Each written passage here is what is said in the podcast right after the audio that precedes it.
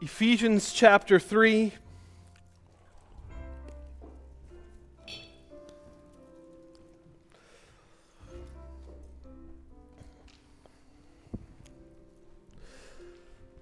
We pick back up in this um, second prayer of the Apostle Paul in this ep- epistle. If you were not with us last week, I encourage you to go back and listen to uh, that message um, from that morning as we're piggybacking off of that teaching. Um, I expect the remainder of this chapter to take us uh, three more weeks. Um, I thought I would be going a lot faster, but um, I just I can't s- skip over these verses any faster. I don't want to bore you and dwell on them too long, but if you think I'm going too um, slow, then I'd like to point my finger at Dr. Martin Lloyd Jones, who spent He's been called uh, the greatest preacher of the 20th century. He spent 17 sermons on these few verses. Um, so, allow me three, if you will. He later said, went on to say, and he devoted most of his teaching, a lot of his teaching, to the a, a book of Ephesians. Um, I forget how many sermons it was, over 200 on the book alone. Um, but he, he said um, that he could not recall any other scripture in his preaching ministry where he was so conscious of his own inadequacy and ability and inability as this one. And so we're going to take them. I don't want to rush through them, but um, this prayer is certainly jam packed. Let's uh, read this morning, starting in verse 14. For this reason I bow my knees before the Father, from whom every family in heaven and on earth derives its name, that he would grant you, according to the riches of his glory, to be strengthened with power through his Spirit in the inner man, so that Christ may dwell in your hearts through faith. And that you, being rooted and grounded in love, may be able to comprehend with all the saints what is the breadth, the length, the height, and the depth and to know the love of Christ which surpasses knowledge, that you may be filled up to all the fullness of God. Now, to him who is able to do far more abundantly beyond all that we ask or think, according to the power that works within us, to him be the glory in the church and in Christ Jesus to all generations forever and ever. Amen. We pick up at verse 16. We started again this prayer last week. He says, That he would grant you what is it that we are being granted, you may ask? Well, my God will supply all your needs according to his riches in glory in Christ Jesus. All your needs, not your wants, that he would grant to us according to those blessings that we have in Christ Jesus, according to the riches of his glory. How rich is God the Father? Well, I reckon he owns the cattle on a thousand hills. And if you're not sure how much a cattle on a thousand different hills is worth, it's worth a whole lot. He's Creator God, He made it all. He purchased you with the price of His very Son.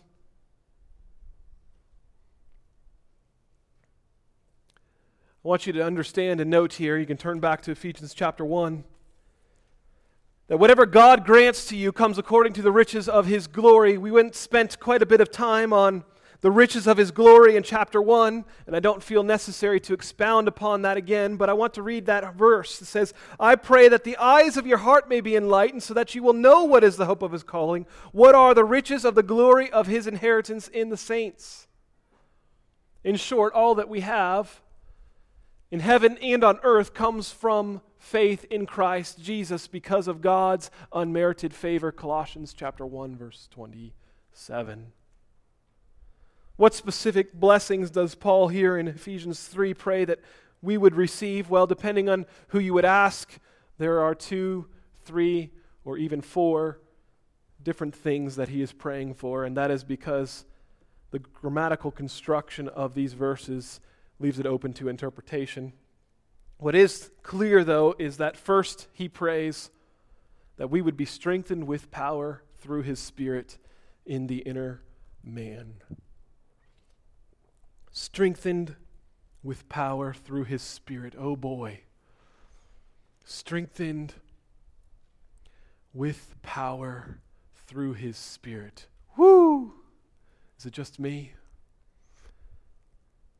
Now, there's four different words for strength, power, and might that we find in Greek. And you can find all four of those ver- words in the very same verse of chapter 1, verse 19.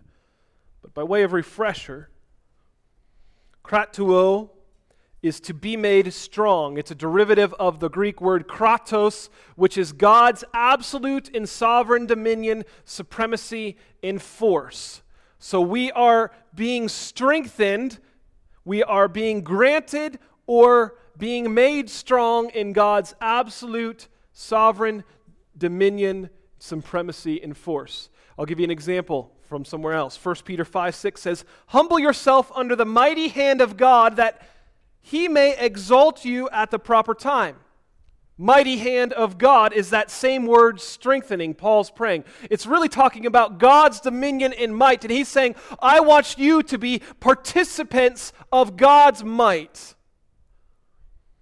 Dunamis, on the other hand, is the word as it's translated in the New American Standard with power. It's where we get our English word dynamite, explosive power. I like to define it this way, or have in the past. It's God's intrinsic power which He loans to us to accomplish His good. Dunamis. God's intrinsic power which He loans to us to accomplish His good. Philippians 4:13 says, "I can do all things through Him who dynamites me." Through Him who loans me that power to do all of His will. I can do all things. So here Paul is saying that God's loaned absolute and sovereign dominion and power would be made manifest in the believer through the Holy Spirit so that you could accomplish his will. That's what it means to be strengthened with power in the Holy Spirit. That God's loaned absolute sovereign dominion and power would be made manifest in us because of the Holy Spirit living in us. I don't know if that excites you or not, but that's a tall order worthy of praise, if you would ask me. It's not because we're good, it's not because we deserve it. It's simply because He wants to extend His love to the ends of the earth, that all might be saved and come to the knowledge of Him, that He may be glorified. He says, I'm going to use this sinful person that is now redeemed by the blood of Jesus Christ, my own son that I gave to die, I'm going to use that person, Eric, and give him my power and strength and dominion and sovereignty so that he may extend my kingdom and domain on earth as it is in heaven, that all would come a true knowledge of my son, Jesus Christ. That's what it means to be strengthened with power through his Spirit.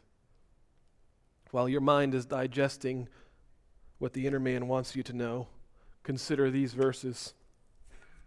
Luke 10 19 says, Behold, I have given you authority to tread on serpents and scorpions and over all the power of the enemy. That's dunamis, and nothing will injure you. Mark 5:30 says immediately Jesus perceiving in himself that the power proceeding from him had gone forth that's dunamis. He turned around in the crowd and said, Who touched my garment? Luke 9 1, and he called the twelve together, and he gave them dunamis, power and authority over all the demons, and to heal diseases. And it was this power that was a condition of Jesus before he would allow his followers to begin their ministry. What are you talking about, Pastor? Luke 24 49 says, I am sending forth the promise of my Son upon you, but you are to stay in the city until you are clothed with power from on high. He said, You can't fulfill my commission unless you get, are given, unless you're granted the dunamis through the Holy Spirit. And why is it that we act like we don't need the Holy Spirit's power today to accomplish His will? I, heard, I will never understand. It was the same power that Peter says as he was preaching to them in Acts chapter 2, 38 and 39, that it was given to all that would believe, for as many as are far off. It's the dunamis. Paul is praying that we would be strengthened with the mighty power, the dunamis of God, that we could accomplish his will. See, it's not so that you can puff yourself up. It's not so that you can do great miracles and become famous, have a TV ministry. It's that his kingdom would expand through Blacksburg to Christiansburg, Pulaski, and Giles, that the New River Valley would be filled with the knowledge of the glory of him. That's why we need to be strengthened in the power of the Holy Spirit in the inner man. I'd like to read a quote from the 19th century preacher, Alexander Maclaren. Quote, I do not know what Christianity means unless it means that you and I are forgiven for a purpose. That the purpose, if I may so say, is something in advance of the means towards the purpose. The purpose being that we should be filled with all the strength and righteousness and supernatural life granted to us by the Spirit of God. Wheresoever in the early histories we read of a man who was full of the Holy Ghost, we read that he was full of power. According to the teaching of this apostle, God hath given us the spirit of power, which is also the spirit of love and a sound mind. So the strength that we must have, if we have strength at all, is the strength of a divine spirit, not our own, that dwells in us and works through us. Zechariah 4 6 says, Not by might, nor by power, but by my spirit, says the Lord of hosts. Where is that spirit? In the inner man. Jamieson Fausset Brown's Bible commentary states that the Greek implies infused into. In other words, his power becomes an extension of us. He wants to infuse your spirit with that dominion and sovereignty and power. He's loaning to you for his own good. It's not your power, it's God's power He's infusing into your spirit man because the Holy Spirit lives inside of you. Once again, Paul is not talking about this dramatic one time experience, but rather an ongoing experience of God's power to change our hearts as we walk in the Spirit each and every day, which ultimately results in Christ taking up residence in us in this deeper, more conscious way than we even experienced at conversion. It's abiding in Him that He may abide in us. I want you to note that these blessings that we have in Christ are only available to the believer.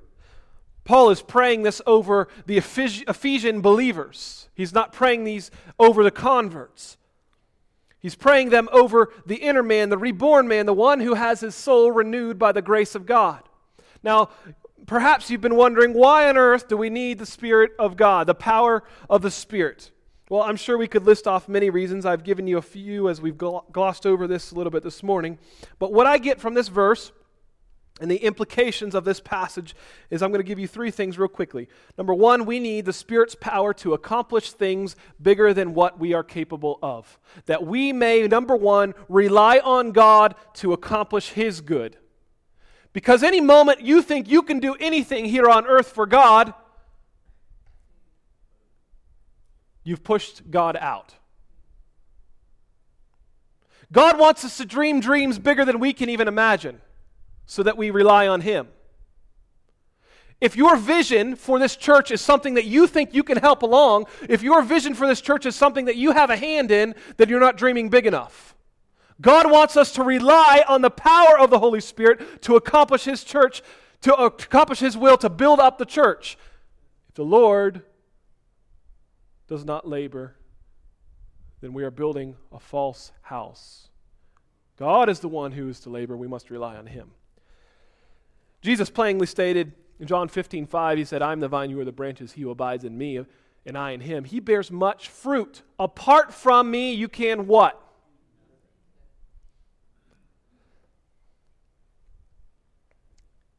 Apart from Christ dwelling inside of us, you can accomplish nothing for his kingdom. And that's not just talking about believing in me. He didn't say, if you don't believe in me, you'll accomplish nothing. He said, if, if I'm not abiding in your very being, if you're not abiding in me, if you're not partaking of that same vine, I'm the root that's watering you and giving the power, the Holy Spirit wants to, to come and work through you, then you're doing no good at all. You might as well not even be a part of the vine. You can't produce grapes. We must abide in Him. We need the Spirit's power to accomplish things bigger than what we are capable of. We are totally dependent on Christ, on the Holy Spirit, although we often forget this as is seen by our prayerlessness.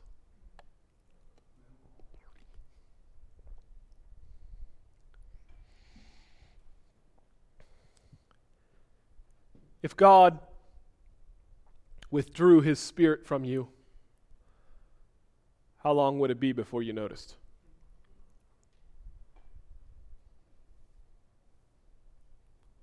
Number two, we need the Spirit's power because we never outgrow beyond our need for His strength. Do you know that no one is born into God's family as a mature adult? Not even as a teenager. We all start out as babes, longing for milk, the pure milk of the Word. And as you know, babies are totally dependent on their parents for everything. But spiritually speaking, when we mature, we do not outgrow the need for the Holy Spirit. In fact, you could almost argue the opposite is that we need more and more of the Spirit as we mature. We recognize our total dependence on Him. It doesn't matter how much of the Bible you've memorized, how many verses you can quote. Doesn't matter how many commentaries you read throughout the week or how much worship music you have playing on at your house. As you mature, we never outgrow the need from the Holy Spirit working in and through us. Hudson Taylor said that when God decided to open inland China to the gospel, he looked around to find a man weak enough for the task. Quote, All God's giants have been weak men who did great things for God because they reckoned on his being with them. That's Warren Wiersbe citing about Hudson Taylor.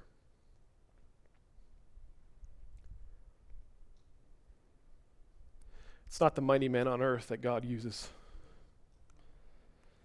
It's those that recognize they're frail enough that they can rely on the Holy Spirit. Thirdly, we need the power of the Spirit because it changes our inner character.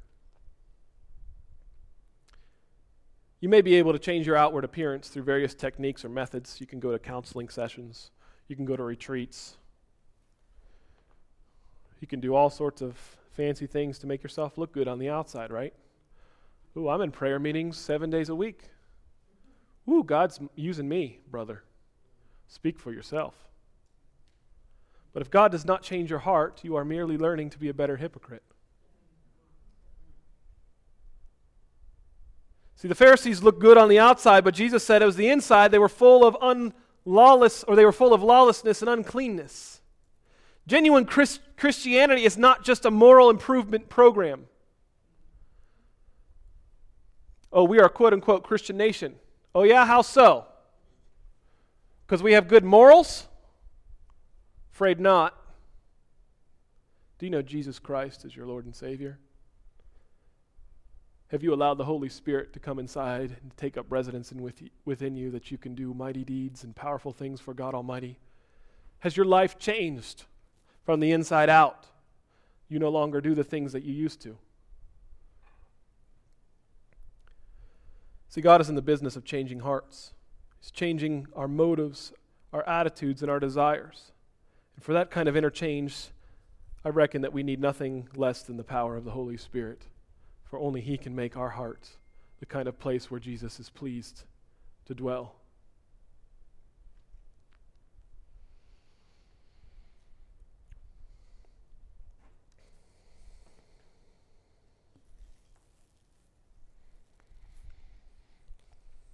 Stop with one more verse.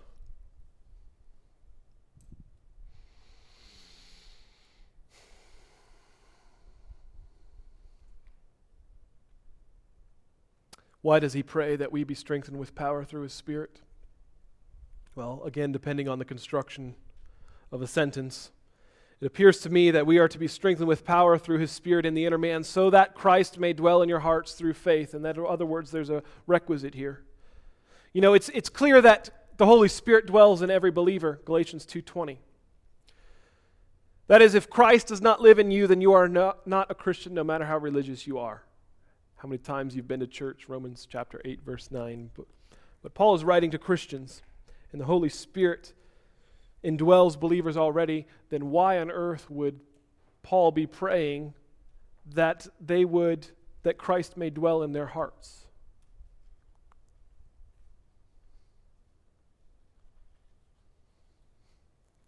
Because I believe he's talking about something more than Christ indwelling us at the point of salvation. I believe he's talking about something, something much deeper.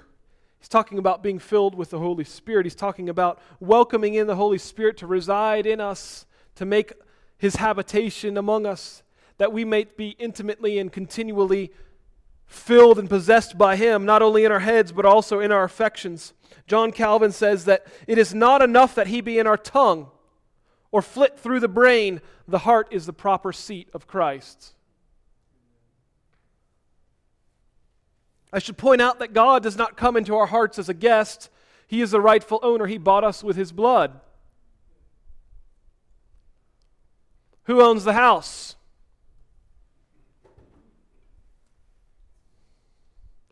Who made the mortgage payments? You might think you own that house. The bank holds the deed, don't they?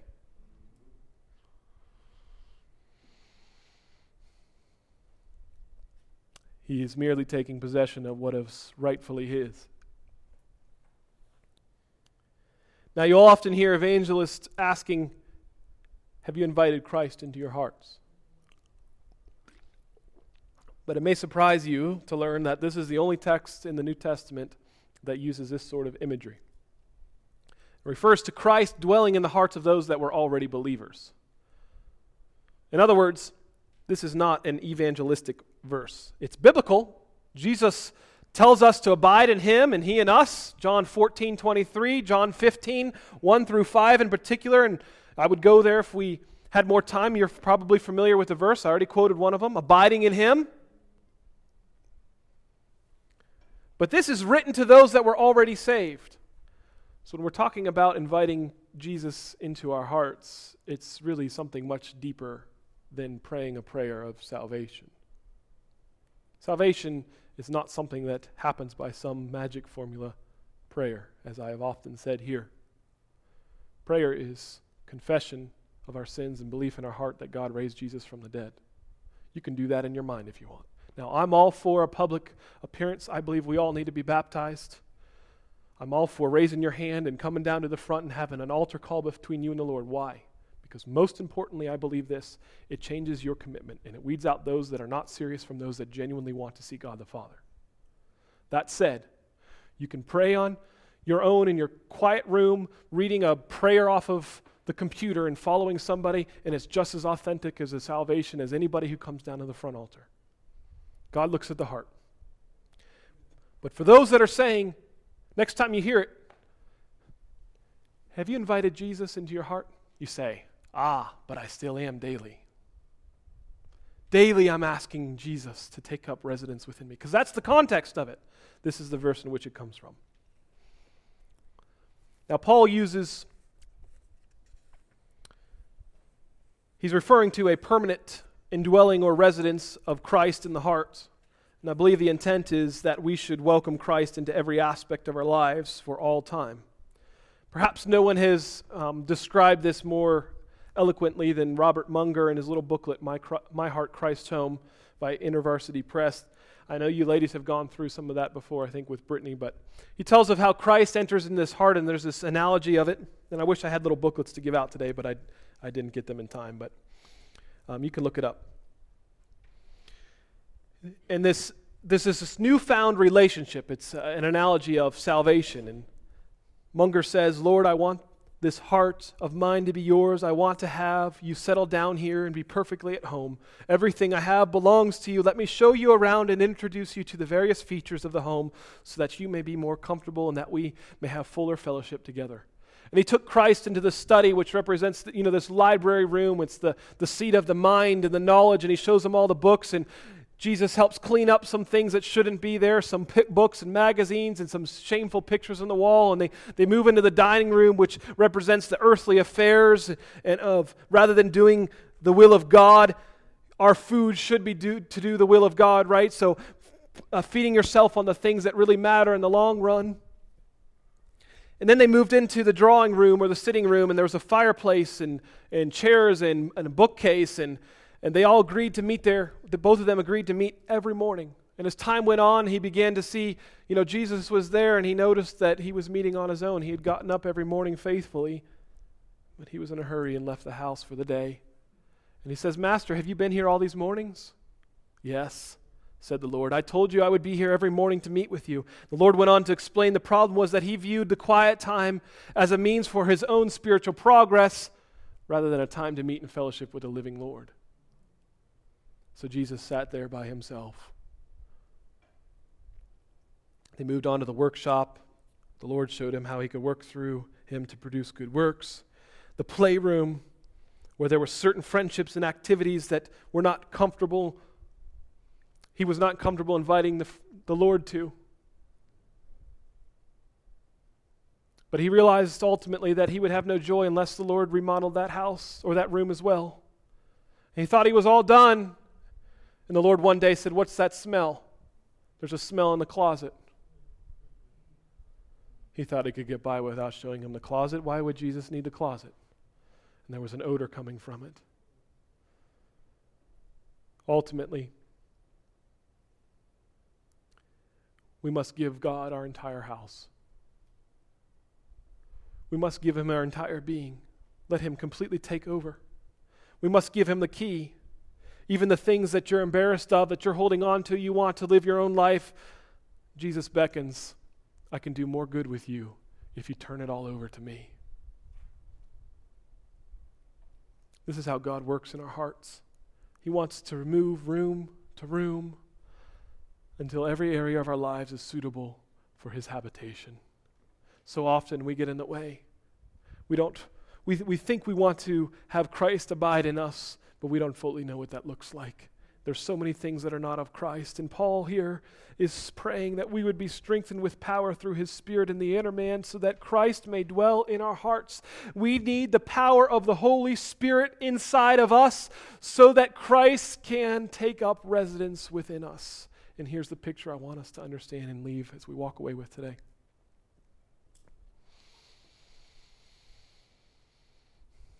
Jesus desires each and every one of us our hearts, our entire beings. But until we get on our knees, as Paul prayed, and ask the Father that we would be strengthened with his might, I think we're missing out on the exact opportunity that we have of abiding in the vine with Christ Jesus.